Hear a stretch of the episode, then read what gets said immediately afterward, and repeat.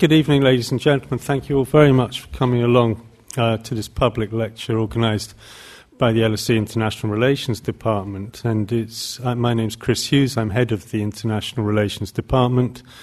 It's a great pleasure to introduce my colleague, Professor Fawaz Gerges, who has been with us for many years and has established a reputation as one of the world's leading experts on the Middle East, and certainly the school's le- leading expert on the politics of the Middle East. Um, he's spent many years doing field work on the ground. Of course, he has languages, and so he's a real scholar who, who knows the region from the grassroots up. And that's reflected in all his work. Um, he, we're really here because of his, his new book um, on ISIS, which I think will be on sale afterwards, will it? Outside, if people hopefully will be interested in buying a copy. It's, it's a fantastic book. I've just received it and started reading it, and it, it's, it's, it's up to date, it's full of detail, uh, extremely informative. It's, I think, your sixth book, is it, on the Middle East? I think number six, yeah, I was counting them. And uh, um, so it, it, Fawaz is a prolific writer, and he's um, uh, got this deep knowledge of the region, sixth book highly recommended. Uh, he's going to talk about the book today, uh, probably for about 45 minutes, and then we'll have the usual Q&A. Now, I have to say some formalities. The first is please turn off your phones, um, and the other is uh, this will be on Twitter, yeah, hashtag LSE Gerges. So, on that note, uh, assuming you've turned off your phones, I'll hand over to you, Fawaz. And if you'd like to stand there, that would be great. Thank you and welcome. Thank you. Thanks, Chris. Thank you. Uh, good evening. I want to thank all of you for taking the time from your busy schedule and, and coming here tonight. It, it, means a lot to us, all of us. Uh, and I also want to thank the school events and the Department of IR, and in particular, Chris, uh, for taking the time from your family your work to chair this uh, uh, lecture. It really means a lot to me. Thank you. Uh, uh, I want to start by saying that if there is one particular point I really would like you to keep, uh, and please don't forget this particular point before you leave the school, is that I dare anyone, any one of you to leave without purchasing a copy of the book. Books uh, need nourishment, people and uh, we rely on you, on all of us. So please, if you're interested in this particular book, is not just about ISIS. It's really about the social and political conditions that have given rise to the rise of one of the most important social and religious movements um, in the world, probably today. Uh, there is nothing mysterious uh, about the spectacular resurgence of ISIS. Nothing mysterious about this organization. When I travel to the Middle East, in many parts of the world, people have these conspiracies that somehow American made, or Israeli made, or Saudi made, or Turkish made. Uh, it's all nonsense. Uh, we know the drivers behind the rebirth of ISIS. Uh, we know the conditions that have given rise uh, to ISIS in the past uh, few years. And when I say ISIS, as you know, uh, multiple names uh, have been used uh, for the so called Islamic State um, ISIS, ISIL, uh, Daesh. the, the organization itself uses the term Ad Dawla al Islamiyya. Ad Dawla al Islamiyya is the Islamic State. That's it. and when I say there is nothing mysterious about the spectacular resurgence of ISIS. ISIS is a different name for Al Qaeda in Iraq. You all know this. That ISIS did not really parachute from the sky into basically the, the killing fields of the Middle East. ISIS has been with us since 2003. ISIS is an extension of Al Qaeda in Iraq that was born after the American uh, led invasion and occupation of the country. Uh, and as you know, again, I, I, I, don't have the time to really uh, talk about the context because the context is very important. Uh, that before the US led invasion and occupation of Iraq, there had existed no Salafi jihadist group in Iraq. Never. Uh, Saddam Hussein, the late leader of Al Qaeda, never tolerated the presence of any organized opposition, be it secular, be it Islamist or Salafi jihadist. Uh, any particular organized opposition was crushed by Saddam Hussein, by the Ba'athist regime. And the Ba'athist regime, as you know, is a secular, nationalist, authoritarian ideology that was basically toppled by the Americans in 2003. Uh, if you ask me, forget the politics, I hope we, we're beyond that. If you ask me what's the most important variable in the rise of Al Qaeda in Iraq and, by extension, the rise of ISIS, I would say it's the US led invasion and occupation of Iraq. It's not a political statement. Why? By destroying Iraqi institutions, the American invasion created a rupture in Iraq. It destroyed the institutions, it dissolved the army, it created a political system based in, in uh, Arabic on al muhasasa, its ethnic and religious distribution of the spoils of power in Iraq. It also exacerbated and aggravated a sectarian divide in the country, an ethnic divide between the majority Shiite and the uh, minority Sunni Arabs and also the uh, Sunni uh, Kurds. Uh, and in this particular sense, not just Al Qaeda, Al Qaeda and other anti hegemonic groups basically uh, were able to depict themselves as part of the resistance, the armed resistance against the Americans in the post 2003. Uh, what Al Qaeda in Iraq, just to give you an idea, Abu Mus'ab al Zarqawi, this name might be familiar to you, to most of you. Abu Mus'ab al Zarqawi was the leader of Al Qaeda in Iraq. When he went to Iraq in 2002, 2003, he had probably fewer than 30 or 40 men, part of Al Qaeda, most of them that they escaped Afghanistan after the US uh, invasion of Afghanistan in 2001, uh, uh, uh, October 2001. Fewer than 30 fighters. Between 2003 and 2006, Al Qaeda in Iraq, Abu Mus'ab al Zarqawi was able to, bid, to build a potent army numbering thousands, give and take, we don't know the exact numbers, between 5 and 10,000 fighters. And it's not just about fighters. Abu Mus'ab al-Zarqawi and the Iraqi contingent were able to insert themselves, blend with rebellious Sunni communities who basically stood up and decided to resist the American invasion, the invasion that was seen as unjust and illegal. That the Sunni communities in Iraq Again, I don't have the time to explain why the Sunni community, the Sunni Arab community, perceived the American invasion as part of a global campaign to empower their Shiite uh, rival, and together with Iran, Iran being a Shiite state. So the Sunni community welcomed Al Qaeda uh, with open arms and provided a social base, or hadina sha'biya in Arabic, for Al Qaeda uh, in Iraq. And between 2003 and 2006, thousands, again, we don't know the numbers, all the numbers that provided by the Americans and the Western intelligence services are really based on kind of estimates. We think that about 10,000 fighters tried to come to Iraq and challenge the American and the coalition of the willing. Syria was the way station by which most of the fighters, most of the young men traveling from Tunisia, Algeria, Libya, and the West came to Iraq. In the same way, that Turkey now served as a way station for most of the foreign fighters that have crossed to Syria between 2011 and uh, the present.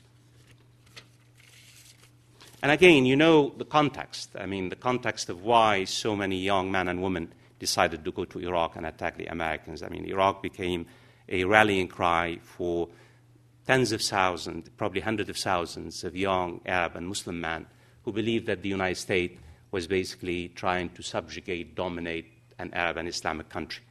It was a reminder of the history of colonialism and what have you. In fact, if it was not for the American, the American invested a great deal of, of hard work and energy trying to prevent the coming of young men and women from all over the world. In fact, the migration of young men and women to Iraq would have probably uh, exceeded the migration of young men to Afghanistan between 1980 and 1989 during the Soviet invasion of Iraq. This tells you about the importance, how the American led invasion resonated in the imagination of man and woman in that part of the world, in the Arab and the Islamic. Uh. So Abu Mus'ab al-Zarqawi, the leader of Al-Qaeda, really found a very hospitable environment. In fact, the irony is that Iraq was Al-Qaeda to lose. And Al-Qaeda did lose Iraq. Uh, and this is the, the story is, is that uh, the lack of political imagination, the lack of political vision, uh, the monstrous miscalculation, the inability to see the world in any kind of, I mean, political terms. Uh, and here, a particular point, conceptual point, I want to highlight, even though Al Qaeda in Iraq was an extension of the Salafi jihadist movement, the global jihadist movement. Abu Mus'ab al Zarqawi was part of Al Qaeda, the central organization. Al Qaeda in Iraq had a different worldview and different tactics than Al Qaeda Central.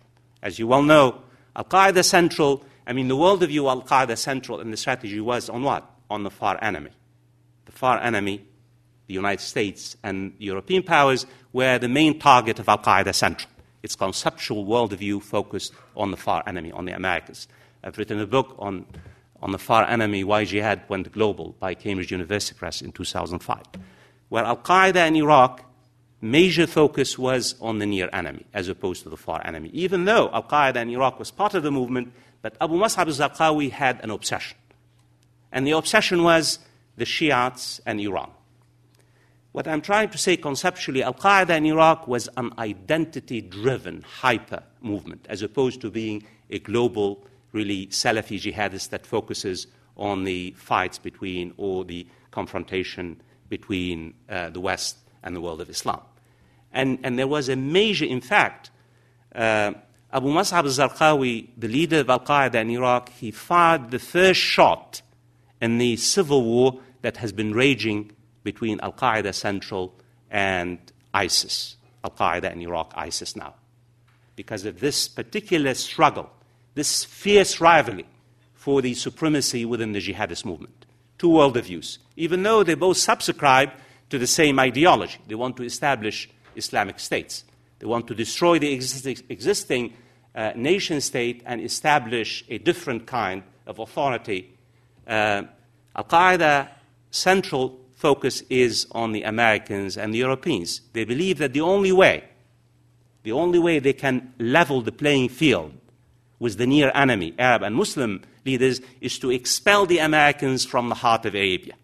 That's the only way they realize they can defeat the Americans. What they're trying to do is to make American, the American military investment very costly by attacking Americans. So America basically packs up and leaves. While Abu Mus'ab al-Zarqawi in Iraq, his strategy was very simple. Thousands of suicide attacks against the Shiites in order to really plunge Iraq into all-out sectarian strife. Again, you remember that by 2006, the year in which the Americans killed Abu Mus'ab al-Zarqawi, Iraq was on the brink of all-out war, uh, civil war, sectarian war between the Shiites and the Sunnis.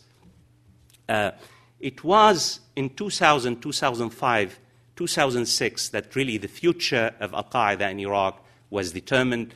And guess what? By the same Al Hadina Sha'biya, by the same social base. The Iraqi Sunnis came to realize that the bloody Al Qaeda in Iraq has its own agenda that it was not really concerned about liberating Iraq from the Americans, it was concerned about establishing its own fiefdom, Salafi jihadist fiefdom in Iraq. And they turned against Al Qaeda in Iraq with vengeance.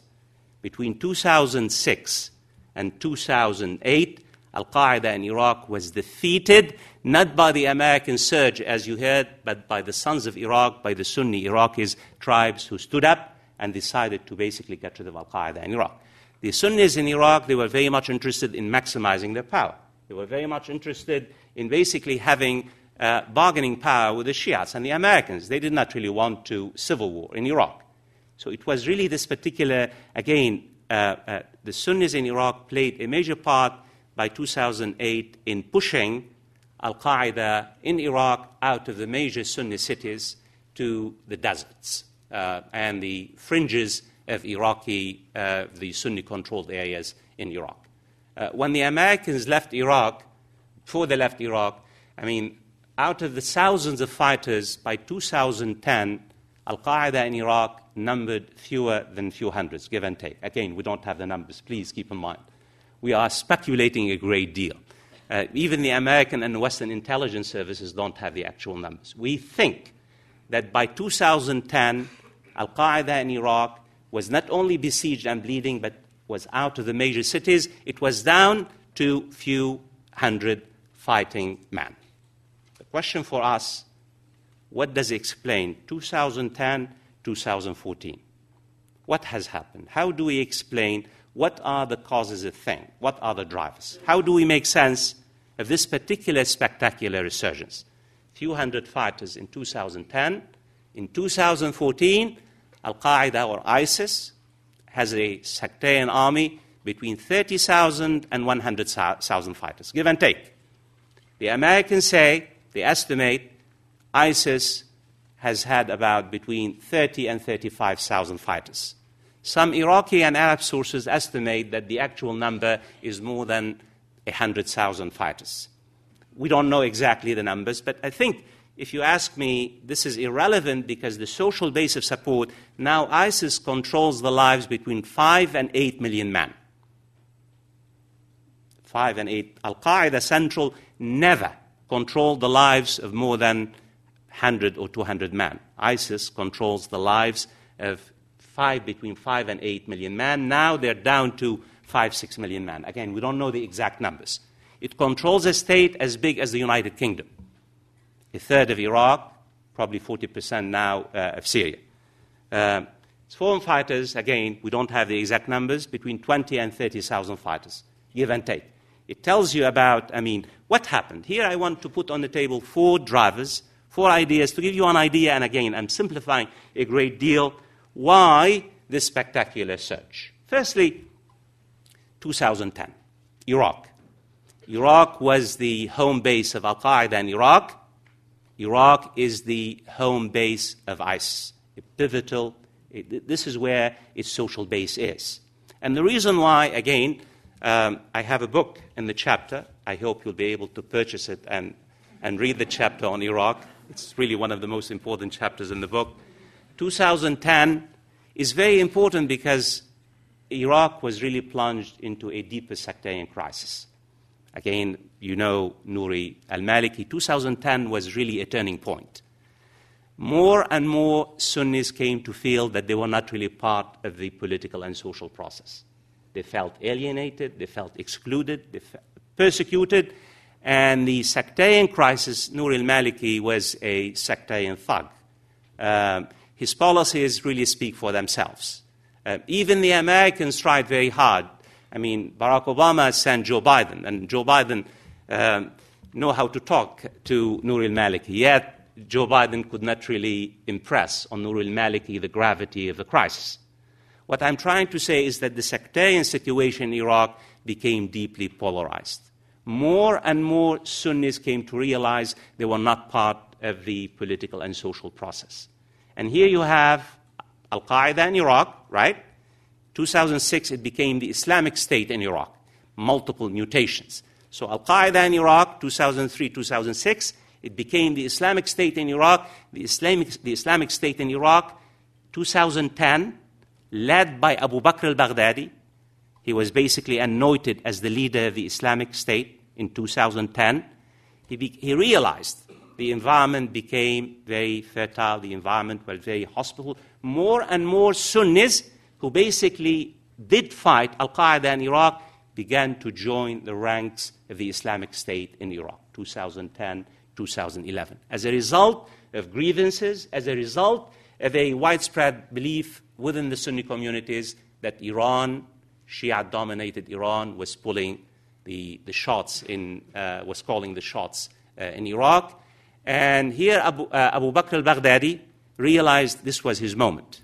And of course, I'm, I'm speculating. What, what he did was to restructure the Islamic State in Iraq, in particular the military apparatus. He He integrated hundreds, if not thousands, of former officers in the Iraqi army, particularly the special forces and the police.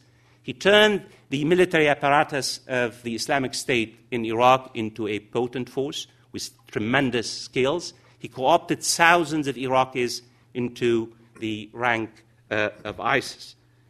By 2010, 2011, the Islamic State in Iraq, let's call it for now ISIS, became a power to be reckoned with. As a result of the transformation in Iraq itself, the sociological transformation in the country, as a result of the uh, appointment of Abu Bakr al Baghdadi as the leader, restructuring of the military apparatus, the coming in of hundreds, if not thousands, of military officers, basically it recovered a great deal and was ready to really uh, make its impact in Iraq and elsewhere. This particular moment, 2010, 2011, as you well know, coincided with the, the so called the Arab Spring uprisings. Uh, one of the greatest social mobilization probably in the modern history of the Middle East. Syria, again, uh, you all remember what happened in Syria, 2011, 2012. Um, tens of thousands of people, hundreds of thousands of people, probably millions of Syrians, came out in terms of calling for justice, calling for reforms, calling for dignity. Uh, ironically, initially, most of the uh, Syrian protesters did not even call for the exit of Assad from the political scene. They were really calling for reforms. They wanted a different political vision, they wanted a different political environment. I'm simplifying a great deal. You know how Assad dealt with this particular uprising. He used blood and iron to clamp down against the uprising. He radicalized and militarized the uprising. Um, again, Bashar al Assad, supported by Iran and by Hezbollah, two leading Shiite organizations. This particular struggle took on sectarian connotations. You have ISIS and Al Qaeda realize this is their moment. At the end of 2011, now we have the records, we have the statement, multiple statements. 2011, Abu Bakr al Baghdadi sent two of his most loyal lieutenants to Syria by Abu Muhammad al Gulani. Again, the name might not make any, any. Abu Muhammad al Gulani is the leader of Al Nusra Front, the official arm of Al Qaeda. He was sent as Abu Bakr al Baghdadi man to Syria to establish a social base of support. They realized this is their, their moment. Remember, this particular movement, a movement that's nourished on what? on it's, it's in war zones, conflicts. And, and so between 2011 and the decision was made, according to the leader of Al Qaeda, Ayman Zawahiri, in his own words, he said, We decided in 2011 to keep our presence in Syria uh, secret. We decided to act basically um, uh, under the radar screen, establish our base of support. They embedded themselves within the various, I mean, formations, the Syrian opposition between 2011 and 2013, Al Qaeda and ISIS were able to establish a major social base of support in Syria in terms of actions, in terms of military tactics, in terms of fighting. And this brings me to a related point, third point. I'm going to come back to Syria. You, we cannot understand what happened in Syria just in terms of the struggle within Syria itself. Syria became, as you well know, a battlefield for regional wars by proxies and global war by proxies. If you ask me what was the most important factor in the rise of Al Qaeda Central, the most important factor in the rise of Al Qaeda Central was not Islam. The most important factor in the rise of Al Qaeda in Iraq was the bipolar rivalry between the United States and the Soviet Union in Afghanistan. This particular rivalry indirectly brought about Al Qaeda Central as a result of basically this global Cold War. if you ask me the same way, what's the most important factor about that really allowed Al Qaeda and ISIS in Syria? I would say the geostrategic rivalry between Sunni dominated Saudi Arabia and Turkey on the one hand and Iran. And again, I don't need to tell you about the implication of this particular geostrategic rivalry. It has taken on sectarian connotations. It has poisoned the veins of Syrian politics and Arab politics. It has allowed Al Qaeda and ISIS. Remember, we've said Al Qaeda in Iraq is an identity driven organization. It's obsessed with the Shias, it has a genocide ideology. And Syria basically, this was offered to ISIS on a silver platter. Because Abu Bakr al Baghdadi and the leaders of Al Qaeda were saying, We are the vanguard. We can defeat the Shiite. We can destroy the Shiites. We can basically commit a genocide against the Shia, cleanse the land. I, actually, ISIS has been practicing this ideology of cultural cleansing, in particular against minorities, but in particular against, uh, I mean, the Shiites and other minorities. What I'm trying to say, again, the geostrategic regional rivalry and sectarianism are the fuel that has really powered the resurgence of ISIS. And Syria is very important, people. You know that. Syria has given ISIS what? Strategic depth. Here you have between Iraq and Syria. It has given ISIS and Al Qaeda economic resources. ISIS controls 80% of the oil fields in Syria are controlled by ISIS and Al Qaeda. 80%. Not to mention foreign fighters. Turkey as a way station. The foreign fighters. Very, very important. ISIS now is fighting tooth and nail to maintain control of the Turkish Syrian border. They're losing hundreds of men because this is basically a very important, important area for them to receive the foreign fighters. Despite everything that has happened, ISIS still controls, according to American intelligence, between 200 and 400 men on a monthly basis. Six months ago, they were receiving about 1,000 men each month from Turkey. There is no conspiracy here. I hope you know that. When I say Turkey as a way station, I don't think the Turkish government is basically uh, uh, consciously.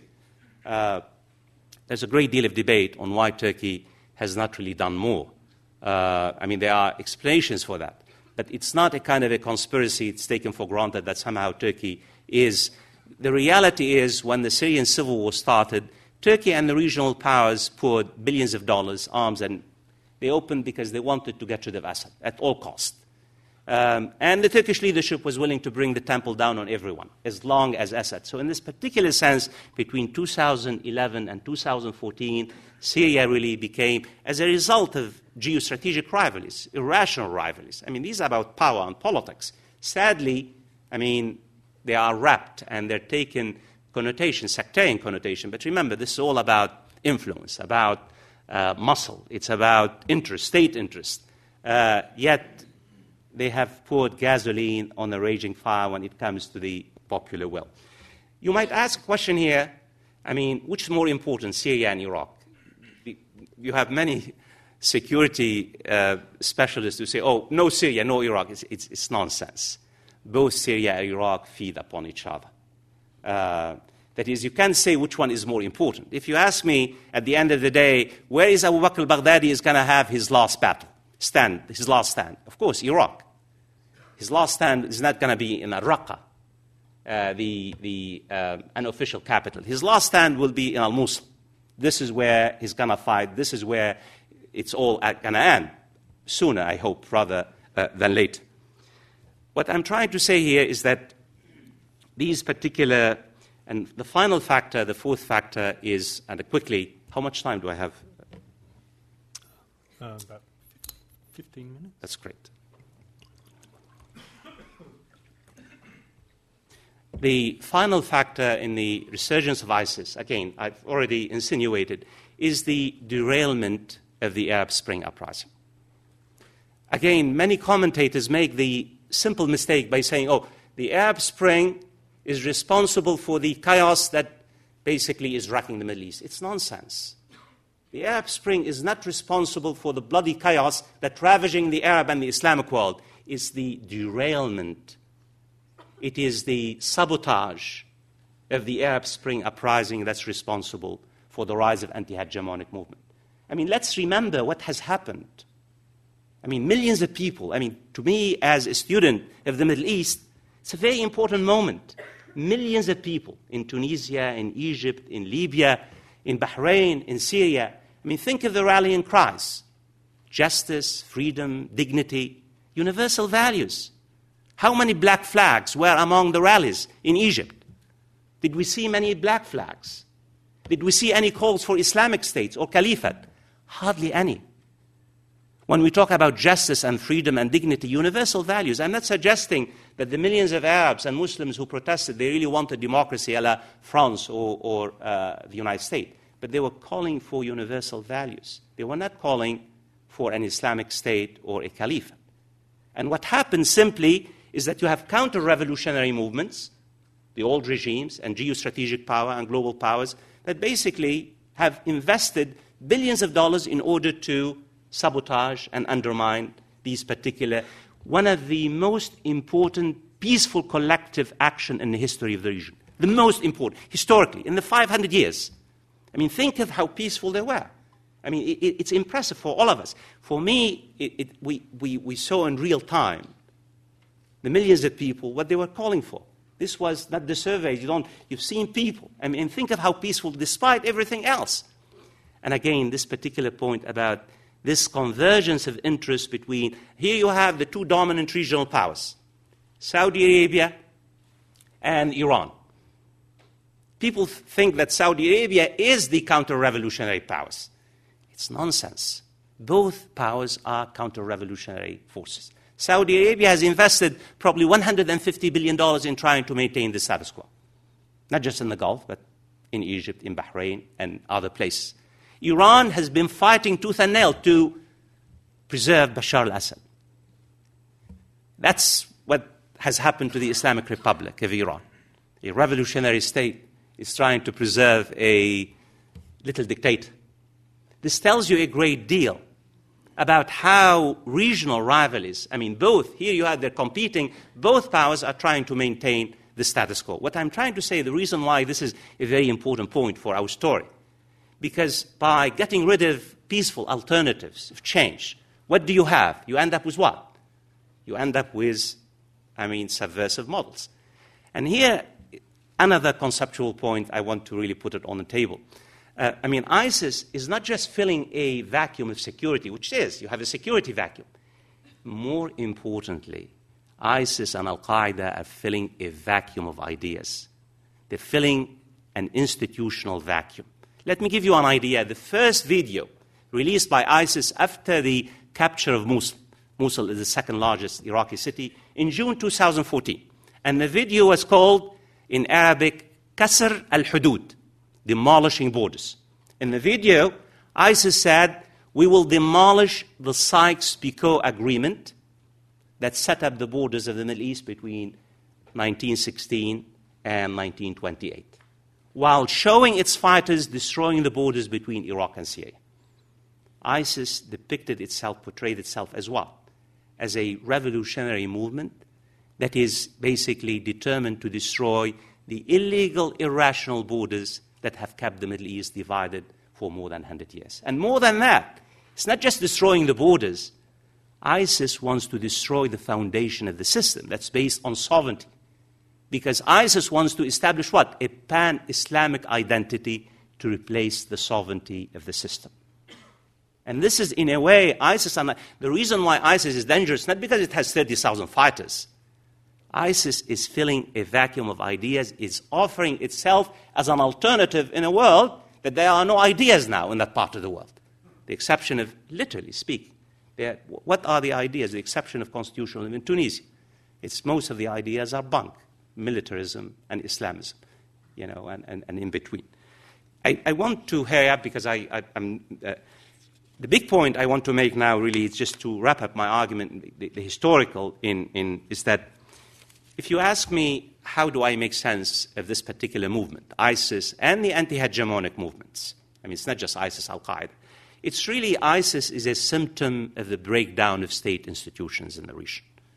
That the state system has broken up uh, in terms of creeping sectarianism, the rise of non state actors. What you really have, the reason why, I mean, you're seeing uh, these particular movements, they're fi- filling a, a multiple vacuums in the region. The state system has almost collapsed. And quickly, I just want to give you a very simplistic and probably misleading view what I mean by this really. That is, in a way, if I can really borrow a term in a cliche from, from uh, Gramsci, what you have in the region, really, in my region, the Middle East, the great, is an organic crisis. And what I mean by an organic crisis, it's a multifaceted crisis. that encompasses both state and society on multiple levels. I mean, it, you have the breakdown of the state system, whether you're talking about Iraq, about Syria, about Yemen, about Libya, about Lebanon, about Sudan, and even some of the, I mean, the biggest state in the region, Egypt itself, is really fighting for its survival at this particular uh, stage. And what do I mean by organic crisis? Again, I'm simplifying. I'm talking about both in terms of institutional, social, and eco- economic. I mean, think of the institutions in the region. What, what has happened to the formal institutions in the region? The formal institutions have been systematically demolished and dismantled by the post colonial state. Systematically. Whether it was Saddam Hussein, or whether it's Hafiz al Assad, or whether it's Muammar al Qaddafi, literally systematically demolished the formal institution. I'm talking about the judiciary, I'm talking about the neutral institutions that mediate conflict, and they have been replaced by the cult of personalities and by uh, patronage networks and by networks around the regimes themselves. In many ways, the formal state system really has been replaced by family based states. And I'm not really talking about the Gulf here. I mean, the family based states, if I have the time, I could really tell you what I mean by the family based. Most of the Republican regimes in the region were really creating hereditary states, post colonial state. And again, an organic crisis, it's really it's a constant, I mean, foreign intervention, neglect of the region. I mean, think when the United States and Europe, when they discovered the Middle East, for the wrong reasons, sadly. The neglect is, again, I don't need to tell you, I mean, you know, what, what, how the great powers have dealt with this part of the world for probably 100 years, uh, either in terms of domination, uh, supporting the bloody dictators, uh, ignoring the pleas of human rights organizations, sacrificing the question of law and humanity at the altar of their silly, um, uh, well, realist interest. Uh, silly for us, but for them, it's not silly at all when you have uh, hundreds of billions of dollars to be spent on, on, on very venture. This is the institutional level, social and economic. I mean, quickly, we don't have the time. When you talk about the greater Middle East, and I'm not really exaggerating, this is the wealthiest regions in the world. Uh, you know what I mean by that. I mean, in terms of resources, in ter- both in terms of human resources, raw resources, and civilization. You can't, you, I mean, the Middle East is it, really, the greater Middle East. It, it's, it, it's a, it's a uh, 320 million people probably the, the, the, greatest cash flow in the world is not in China today, is in our part of the world in terms of cash. And it's not the lack of money, it's a lack of development. It's a developmental failure. It's you don't invest the money in productive basis. It's a state failure. Out of the 320 million people, I'm simplifying, we estimate between 40 and 30 percent of the 300 million people live either in poverty or below the poverty line, give and take. Let's say you're talking about in Egypt, 90 million people. We estimate there's probably about 40 million Egyptians who live in poverty, and probably 20 million Egyptians live in abject poverty. I mean, this is, in terms of unemployment among the educated, semi educated youth across the board, between 30, please don't, don't take the, the, the, the numbers, the statistics by the World Bank very seriously they're given to them by the actual state. In Tunisia, unemployment among the educated, semi educated, is 50%. Blockage in the system, demographic crisis. When I say 60, 65% of the population are below the ages 28 years old, systemic corruption. Iraq, that was supposed to be a model of the Jeffersonian democracy. Out of 168 states in the world, according to Transparency International, it ranks 161 in terms of corruption. It's one of the most corrupted, corrupt country in the world. On and on, we can talk about Egypt percentage in terms of corruption, in terms of lack of opportunities. 40%, the surveys, I don't know how accurate, the surveys that we have, 40% of young men and women in the Middle East would like to leave today, to migrate. Talk about the refugee crisis, about terrorism. In fact, I should not say this. I am pleasantly surprised that only 30,000 fighters have joined ISIS. Given the organic crisis, I would have expected probably hundreds of thousands of desperate young men to really join ISIS. Because ISIS is not just providing an alternative to the state, it's providing a utopia. It's a utopia, I mean, that appeals to many Sunnis, young Sunnis, in terms of the state system, in terms of colonialism, in, in terms of the dictators and what have you, and what have you. in, in this particular sense, really, for us, and we should be, we, we are, I mean, tormented by the savagery we hear, by savagery we see. I mean, I ded- dedicated my book, which I hope you, you'll purchase, to the young Yazidis women who have been, who have been sexually enslaved 5,000 women. I mean, it, it is. But for many people in the region, when you go, they're not really as disturbed by the savagery as we are, because the alternative, I mean, think of what Assad does his bombing of the medical centers, of the hospitals, of killing civilians, and what's happening in Iraq and what have you. I mean, the, the, the, savagery, looking at it from the outside, is, as you know, different from when you look at it from the inside. That many people in the region, even though they don't condone the Islamic State violence, they don't see it in the same, you know, ritualized. The, this display of violence is not really, does not affect the imagination in the same way that it does, we, we see it from here. Final point, what really, if you ask me, and I, have taken much more time than I should have, uh, it's not really about defeating ISIS militarily. Uh, Al Qaeda in Iraq was defeated militarily, right? 2006, 2008. It mutated. It became ISIS. We it's a matter of time. ISIS is going to be defeated. The question is not, the question is you have to deal with the ideology, the ideology of Salafi jihadism that has found a receptive audience. How do you deal with this particular, uh, without having an alternative, without rebuilding the state system, rebuilding institutions, without putting out the fires in the region, without putting an end to the geostrategic rivalries that, that have poured gasoline on the region? Everything I'm saying, it, these are very cliche. What I'm trying to say, this is really a long, complex struggle. It's not a matter of a year or two because rebuilding institutions, as you know, it's a very complex and difficult process. Rebuilding the state system, we know it takes a generation. And it's not just a, a, a term we throw in terms of generation. We're talking about probably a few decades. Uh, final point what's happening, please don't be blinded by what's happening. This is part of state formation, right? Uh, state formation, we have learned, if we have learned anything about state formation, is drenched in blood.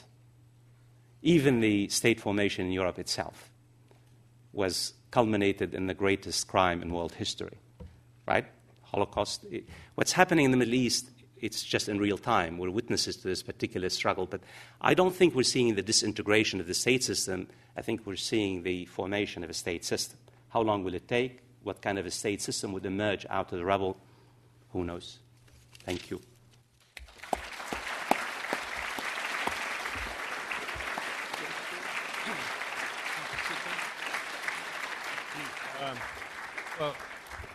Uh, thank you, Fawaz. And I mean, the, the passion that you approach your subject with really comes out in, in your speaking and your writing. Um, and, you know, you even managed to finish on a vaguely positive note, which is quite an achievement when talking about this subject um, and a vision for the future. But we have uh, already one hand up, up there, so it, we're uh, yeah. Shall we take three, four questions at a time? If you prefer, we can take three questions uh, and then Fawaz will answer them. Thank you very much. Go ahead. I'm uh, Haider Rida from Bain & Company. Uh, my question is what stakeholders in Europe can do to bring an end to ISIS, specifically academia, politics, and the corporate world. Because we see that ISIS has a very slick uh, campaign on Twitter through mosques that can bring 15 year old girls from Manchester to join them.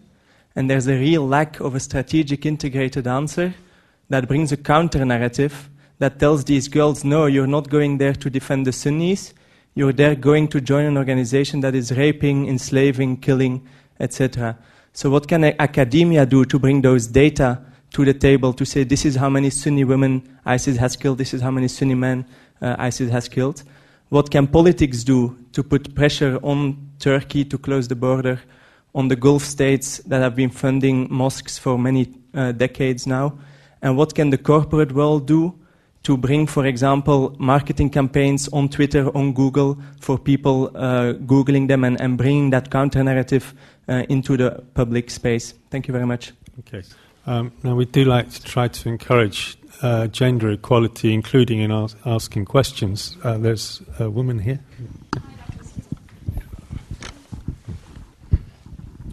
Congratulations on your book. Um, my question is about um, you initially said that IS came about due to Sunni grievances in Iraq um, and that it was founded on an extremely anti Shia ideology. Um, but in Syria, many see the movement as one that colludes with um, an Alawite regime. Uh, one example being when IS uh, took Tadmor and then again when the government recaptured it. Um, so it, some see it in Syria as operating in a way that's counter to the very ideological premise that it was founded upon. Um, so, do you think that it has gone through an ideological transformation in Syria? Um, or is it that the ideology that it was founded upon in the beginning was flawed or maybe not as deeply rooted um, as some people say? Who, ISIS? Yes. Do you want one more? Yeah, one more. Okay, I think the gentleman right at the back was had his hand up first, yeah, with the blue shirt. Mm. Thanks for your talk. Um, you date the incorporation of the um, former Ba'ath intelligence officers and army officers into ISIS in 2010. Um, and since then, clearly, they've provided for uh, military and intelligence infrastructure. But it makes me wonder who is at this point making the decisions at ISIS. Is it are it either the Wahhabist Islamists, or are it uh, former um, Saddam Hussein intelligence officers? Because they, these two groups seem to differ, uh, qua ideology, I would say. excellent question. Shall we? Yeah. Uh, thank you for. I will start with the last question for asking this question about this kind of unholy alliance between former Ba'athist officers and uh, Salafi jihadists if you, the dominant narrative in the media in the past two years is that somehow the Ba'athists, the secular nationalist Ba'athists, have taken over, have hijacked the so called Islamic State. Uh, they really, I mean, even the Washington Post and uh, initially uh, one or two uh, texts based on statements and taken out of context, and, and the thesis now really has gained many followers. Uh, this was one of the most difficult, really, chapter for me to write in the book. I, I, I have a chapter, uh, ISIS jihadists and Ba'athists who converted whom, uh, with a question mark. And in the chapter, I spent really, in fact, uh, my argument is that uh, Salafi jihadists were able to convert hundreds of Ba'athists en masse for a variety of reasons. You can be a Salafi jihadist and Ba'athist this is it's an ideology, an absolutist ideology. It does not. They are no blurred lines. Um, it is. Uh, it has a. a, a uh, everything is set in stone. The worldview is uh, based on this particular ideology, an ideology that basically views the world through really seventh century Arabia. Uh, there is no other model. You have to go back to seventh century Arabia, impose seventh century Arabia on the present wholesale. As simple as that. In particular, ISIS. Al Qaeda has been able to evolve a bit, it has been able to compromise, it has adapted, adjusted. ISIS is basically, uh, I mean, the purity, it, it follows a, a, pure model. Uh, I'll give you, t- I want to spend a bit of time on this because this is really one of the uh, uh misleading argument that has been, in fact, most of the uh, Ba'athist officers that joined ISIS in 2010, 2011 had already been radicalized and militarized and Islamized after the American invasion. The American controlled prisons, I mean, hundreds of them were basically set down at the feet of Salafi jihadists and Al Qaeda. They were being Islamicized not only actually after the US led invasion, in fact, the economic sanctions imposed on Iraq after, I mean, the Gulf War many officers, as a result of pressure, as a result of hardship, as a result, were become Islamicized. And in fact, and if you go back to see what happened in Tikrit, in Fallujah, in Mosul, initially, ISIS jihadists basically collaborated with tens of thousands because the Ba'ath in Mosul, the Ba'ath had a magnificent uh, infrastructure. I mean, in Fallujah, in Tikrit, Ba'ath cities. They collaborated with them during the first few weeks. Once ISIS took over the cities, guess what happened to the Ba'athists? Ultimatum. You either join or you'll be killed. There are hundreds of senior Ba'athists either killed or imprisoned still. And I'm not, these are not my words. I'm talking about the leaders of the Ba'athists who came out and basically told us what ISIS has been doing to former Ba'athists. Literally, hundreds were massacred en masse in Al Mosul, in Tikrit, in Fallujah, after basically initial collaboration. Uh, and also, one of the mistakes that many observers make is that they focus on the tactics and methodology of ISIS, which is really Ba'athist in a way. They have taken many of the security, I mean, the apparatus books, and they confuse tactics with ideology. Even if there are, I mean, these officers who act in, in, within ISIS, they have senior position in terms of security, in terms of military, but first and foremost, they are ISIS jihadists dedicated to establishing the caliphate, the caliphates along 7th century Arabia. The Ba'athists have gone. It, it, it's a passé, it's, it's no longer there. This is a pure Salafi jihadist movement that dedicated to really reclaiming 7th century Arabia and imposing 7th century Arabia on the present as it is. It, it, this is not about the secular authoritarian ideology of the 1950s and 1960s and 1970s and 1980s of, of Iraq and Syria.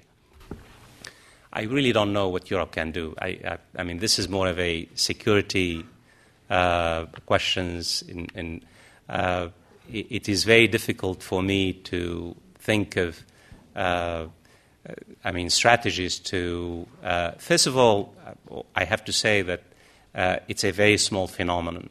yes, there are, well, small and not. You're, you're talking about 4,000 men and women who have joined ISIS. Small, in a sense, you're not talking really about huge numbers um, most of these young men um, and women who have joined ISIS really have rudimentary, uh, basically, knowledge of Islam in the first place. Uh, most of them really 101 Islam, as opposed to really being well versed in the Islamic doctrine and, and the Quran. I'm serious.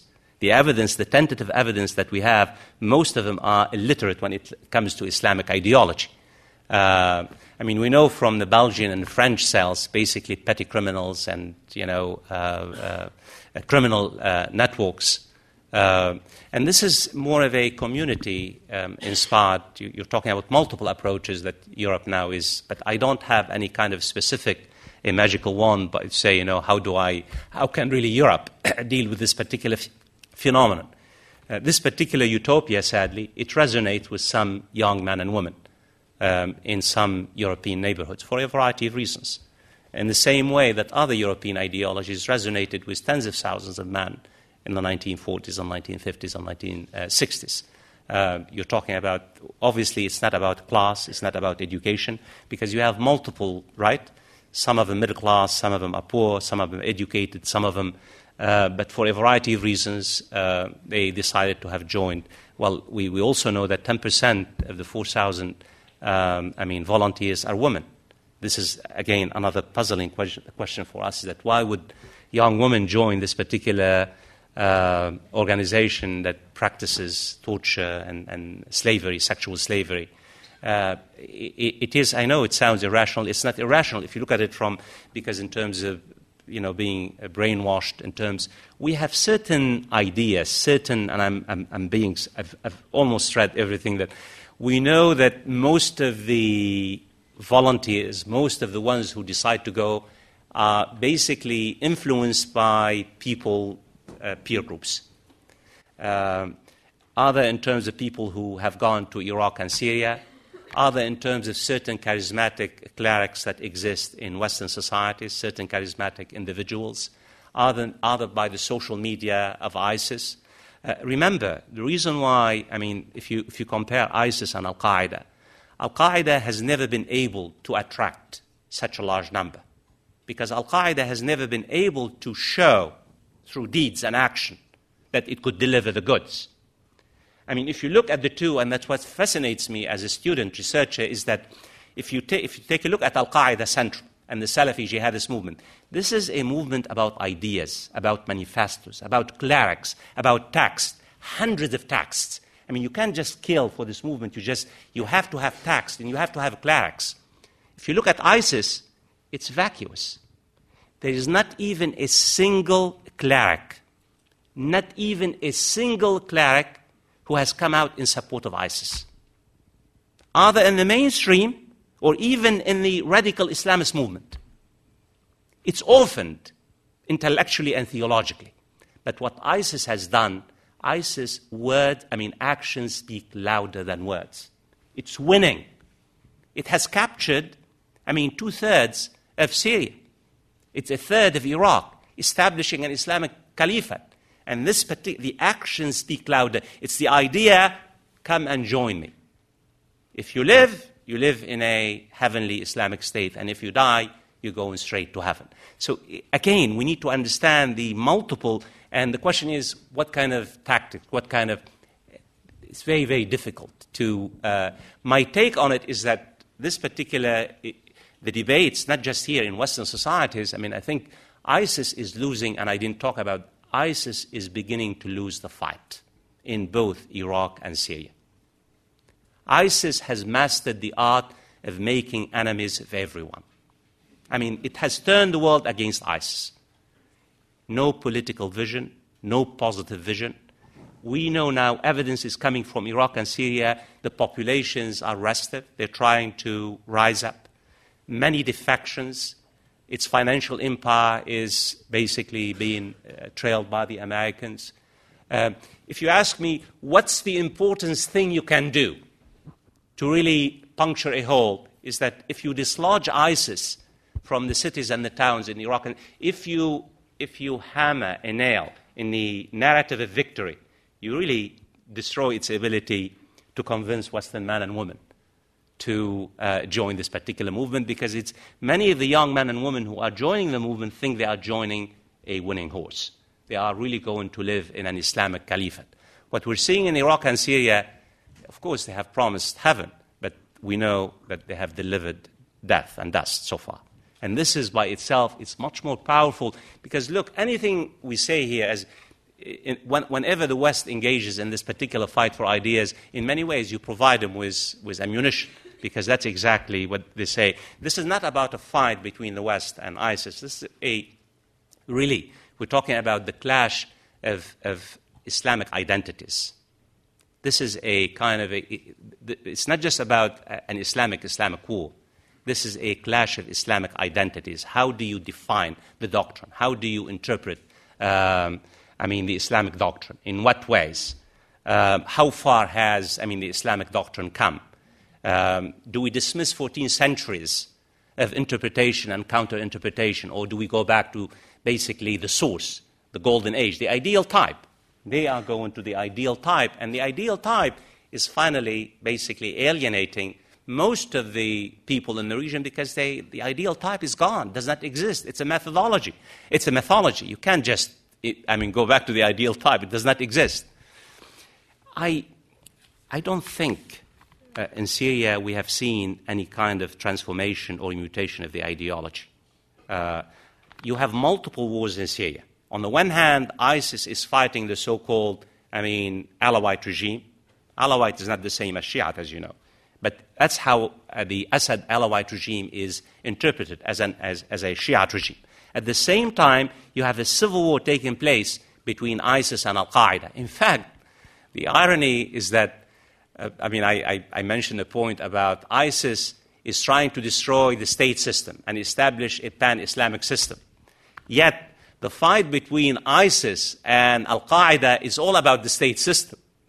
Al Qaeda in Syria saying, We are with you as long as you stay in Iraq. Keep your, I mean, if you stay in Iraq, but don't come to Syria, this is our state. So even ISIS and Al Qaeda are really functioning within a state system itself. It's, it's a very bitter and a very costly fight. It's, it's about really power in many ways. Um, ISIS is trying to establish its own state. Al Qaeda is trying to establish its own state in Syria. And this tells you I mean, it's a irrelevant point, is that how the state system itself, regardless of how we interpret Sykes-Picot, it really has become deeply embedded now. It, it, even, even Salafi jihadists subscribe to this particular, I mean, uh, foundational uh, idea. Okay, more questions. Okay, so, uh, here.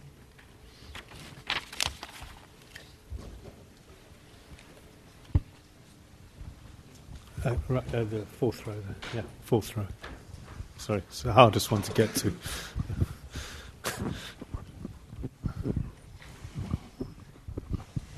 Um, hi, thank you for your talk. I just wanted to quickly ask um, what impact the rivalry between ISIS and Al Qaeda has on the legitimacy of a caliphate. So, if I understand it correctly, it's an idea of having a borderless, sort of inclusive state, and kind of what impact that rivalry has at the centre of building a state. Thank you. Okay. And there's a woman right at the back there in the balcony, yeah, with. Uh,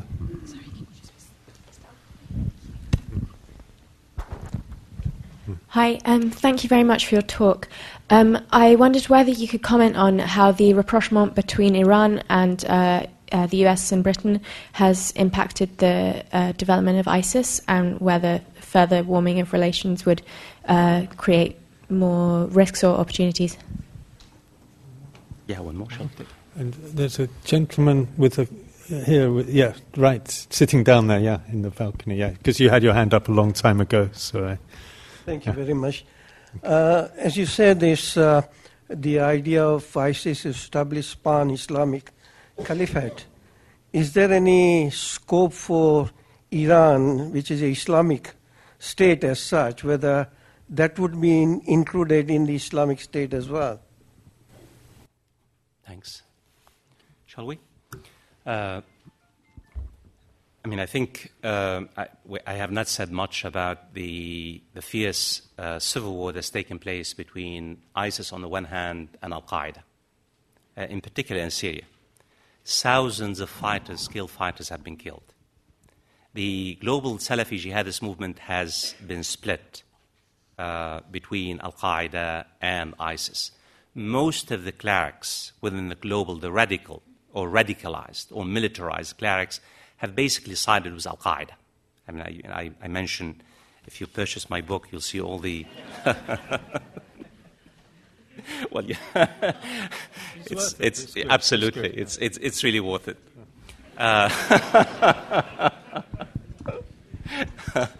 Uh, I have my Princeton University Press uh, colleague here. She said she, she, it's her fault. She said you have to.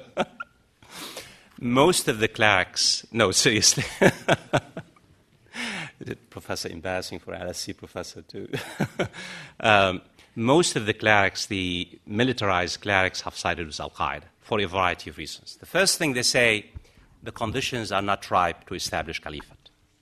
They say that you have to have to liberate the land, you have to control the land, you have to uh, cleanse the land, you have to have the means to protect your people.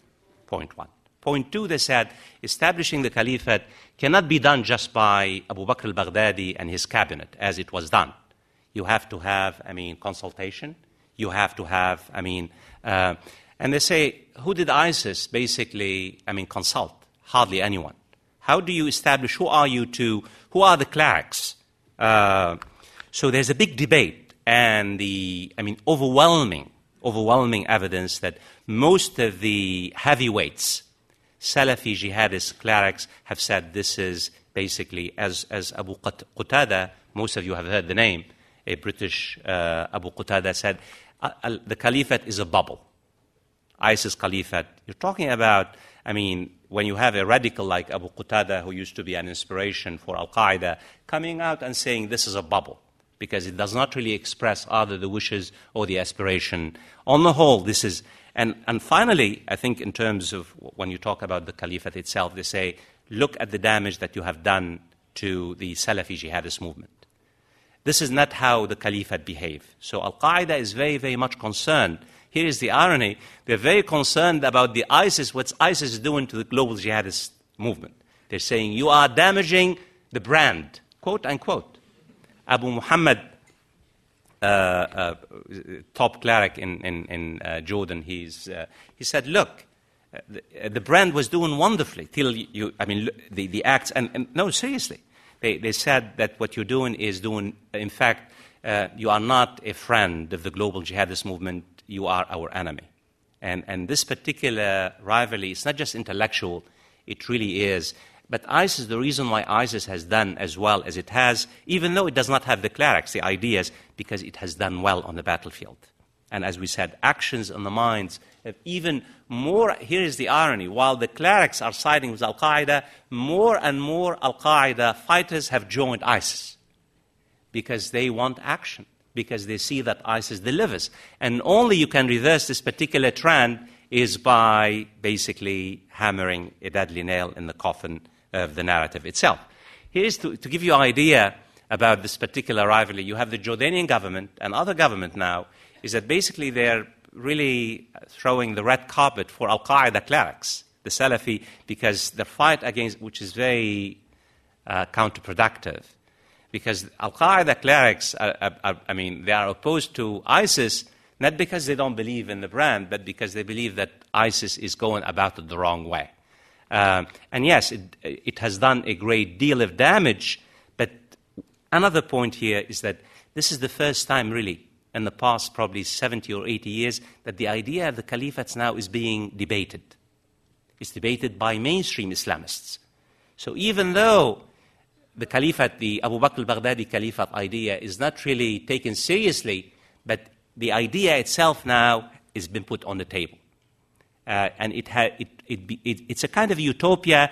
It's a fringe thing, but it's becoming more and more really part of the discussion among, I mean, Islamic scholar and Islamist scholars. On the question of Iran, uh, I mean, I, I, think the, the, the uh, agreement, the nuclear agreement between Iran and the great powers, in particular the United States, is seen in the eyes of ISIS as a kind of a confirmation that the United States is conspiring with Iran against the Sunni based, I mean, uh, world. And in particular, the idea is look at what the United States is doing in Iraq. It's indirectly working with the Shia dominated. And again, because of the rivalry between Saudi Arabia and Iran, uh, this particular nuclear deal has been basically interpreted as a kind of the United States siding with Iran against the Sunni dominated world. And ISIS has tried to really milk this particular narrative. Because remember, this is uh, so indirectly, in fact, the, the rivalries in the Middle East itself, the cleavages really help ISIS to basically embed itself in Iraqi and Syrian uh, uh, societies because they play on these particular contradictions. Uh, but I don't think the nuclear deal itself has done, I mean, has changed in any qualitative way, either the fight or the configuration of forces, except that Saudi Arabia now and Iran, you have, I mean, this particular fierce rivalry has taken on, um, has become very uh, pronounced and now is playing um, on Arab streets, uh, whether you're talking about Syria or Yemen or Lebanon or other places.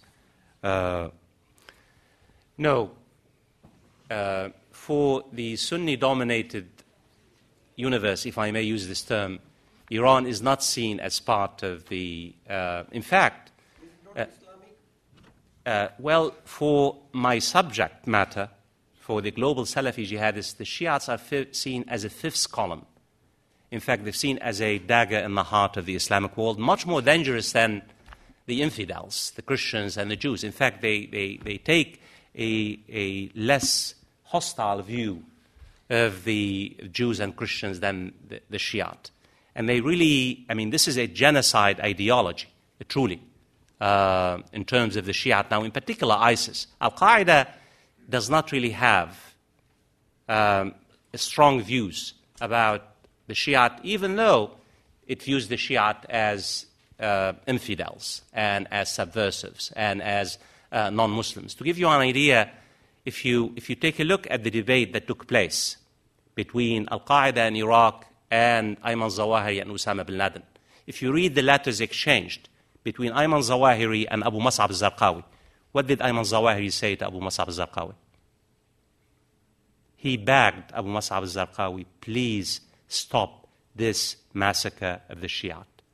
Our people, our people don't view the conflict with the Shia in the same way that we do. Don't divert attention from the fight against the Americans. We don't like the Shiite. We don't trust the Shiite. Let them go to hell, but let's not focus the fight on the Shia. I'm, I'm, I'm paraphrasing word for word letters by Ayman Zawahiri to Abu Mus'ab al-Zarqawi. Don't divert the fight from the far enemy. Don't focus on the Shia. Abu Mus'ab al-Zarqawi said, in terms of enemies, he prioritized the fight against the Shiite. The Shiites are evil. The Shiites have basically collaborated with the Americans. The Shiites are the police and the security forces. The Shiites are a subversive force within Islam. We must eradicate, again, I'm paraphrasing. Read the chapter if you purchase a copy. No, no, seriously, on, on the chapter on uh, Al Qaeda and Iraq, and it tells you a great deal. So it's not just Iran is not part of an Islamic state. My subject matter, ISIS, views the Shiite as prioritize the fight against it. It's a hyper identity driven organization, and it really has a genocide ideology against them. One more, two more. Yeah, his hands going up everywhere now. I think you were first. Um, so I'm going to be able to get in, and then. Um, yeah, thank you. For, it's very interesting your your your speech. Um, but what, what, we're all focusing on ISIL or ISIS. But what you also mentioned was that there's a great upheaval in the Middle East all over. Um, so even if ISIS is defeated militarily, there's still major up- problems there. Um, and I wondered if you could comment on that. Thank you. So, right at the back there, right in the back, yeah. Hmm. Thanks very much, Professor. Um, two interlinked questions uh, on sort of the op- operational. Um, oh, no, don't do that. I, was, I, was, hoping you could say a little bit about the composition of government revenues or ISIS Inc. beyond antiquities and potential private donors from the Gulf and oil and so on and so forth. Um, and if you could say something about p- potential succession uh, yes. beyond Baghdadi. Thank you very much. Okay, trying to see, is there a. Okay, can't see any women. Uh, well, yeah, yeah. Yes, yeah. that's. Yeah. Um, uh, I'd just like to know um, why you reject Dabiq as the place of uh, ISIS's last stand, given the sort of the apocalyptic importance it accords it, and why you sort of prefer Mosul uh, as the as the place of the last stand. I'm sorry, I didn't get the question. Um, why you you said that uh, Mosul in Iraq would be um, the place that uh, ISIS would have its last stand if it had a choice, um, and why it, that wouldn't be Dabiq, the sort of the village that it accords apocalyptic significance. Yes, thanks. Shall we? Uh, thank you. It, it really is what's happening in the Middle East. I mean, we, we are all blinded and we are all focused on ISIS for the, for the simple reason because ISIS is the ritualized violence the display of barbarism and savagery, it's the killing. But I hope that, I mean, I, w- I have been able to really get across the point that this is a greater crisis, a bigger crisis than ISIS. In fact, ISIS would not have done as well as it has without exploiting, manipulating the organic crisis that exists in the region that ISIS and other anti hegemonic movements, I mean, the reason why it's not just about ISIS, Al Qaeda, uh, you know, uh, sectarian based groups, uh, sectarianism, regionalism, localism, because the state itself, the, the, the, state system is very fragile. The immunity system is very fragile, and all kind of these uh, parochial uh, groups have been able to infiltrate the system. So, yes, even if we defeat ISIS, and I, I, have no doubts in my mind that ISIS is going to be defeated, uh, whether in a year or two. But the question is the bigger question, the more challenging question how do you rebuild state institutions? How do you prevent anti hegemonic movement? How do you prevent the collapse of the system? Uh, not just in terms of borders, in terms of the fragmentation, um, the social fabric. I mean, we have, uh, I've been talking about ISIS somehow. I mean, in Syria, you have 270,000 people, at least 200 that have been killed a million injured. Uh, you're talking about 60% of the Syrian people now uh, have been either uh, refugees or displaced people. One of the greatest humanitarian catastrophe. I mean, Halab, in the last uh, 10 days, only 250 people killed, hundreds injured, um, on and on and on. how are you going to glue Syria back together and Iraq and, and these countries? This is, and really, we are not really giving much attention to the morning after. And the reason why the Americans are very, and I, I think Barack Obama is correct. Uh, it's not about rushing, sending American special forces and the Marines. The Americans can go and take over Mosul in a month or two. They have taken, as you know, twice Fallujah. Uh, the question is, what's the alternative? How do you fill the spaces, the governance spaces, local spaces? How do you convince the communities to live together? How do you establish? I mean, I'm talking about governance and I'm talking about institutions. Um, I think, in a way, the Middle East today is really resembles Europe after World War II in terms of devastated area, in terms of both economically. I mean, there's tons of money, but it's a lack of. It's you have state failure, developmental failure, and I think I was hoping you would ask me about Europe, not in terms of what Europe can do about, I mean, these young men, but what Europe and the international community can do to help really help societies and people reimagine a different future, reimagine, reimagine a different future, different than the colonial system and the post colonial authoritarian system. But because Europe, and, and, and, I have not said, I mean, we teach international relations, I have not said much about international relations. I mean, the, the way that the international community, and particularly the United States and the great powers, have dealt with the Middle East, you know how it is in terms of power relations, in terms of they have really never invested uh, any kind of resources um, and in fact, they have been part of the problem. Uh, actually, uh, I started my talk by saying uh, foreign intervention in Iraq played a key role in the rise of Al Qaeda in Iraq, and the global rivalry was very pivotal uh, in the rise of Al Qaeda itself. Al Qaeda is a product of the Cold War in the same way that ISIS is a product of the geostrategic uh, rivalry between in the region. But initially, it was part of the American invasion. I'm not saying that the, um, the, Americans created ISIS, but as Barack Obama said, you know, it's the unintended consequences. I mean, that's exactly uh, what happened.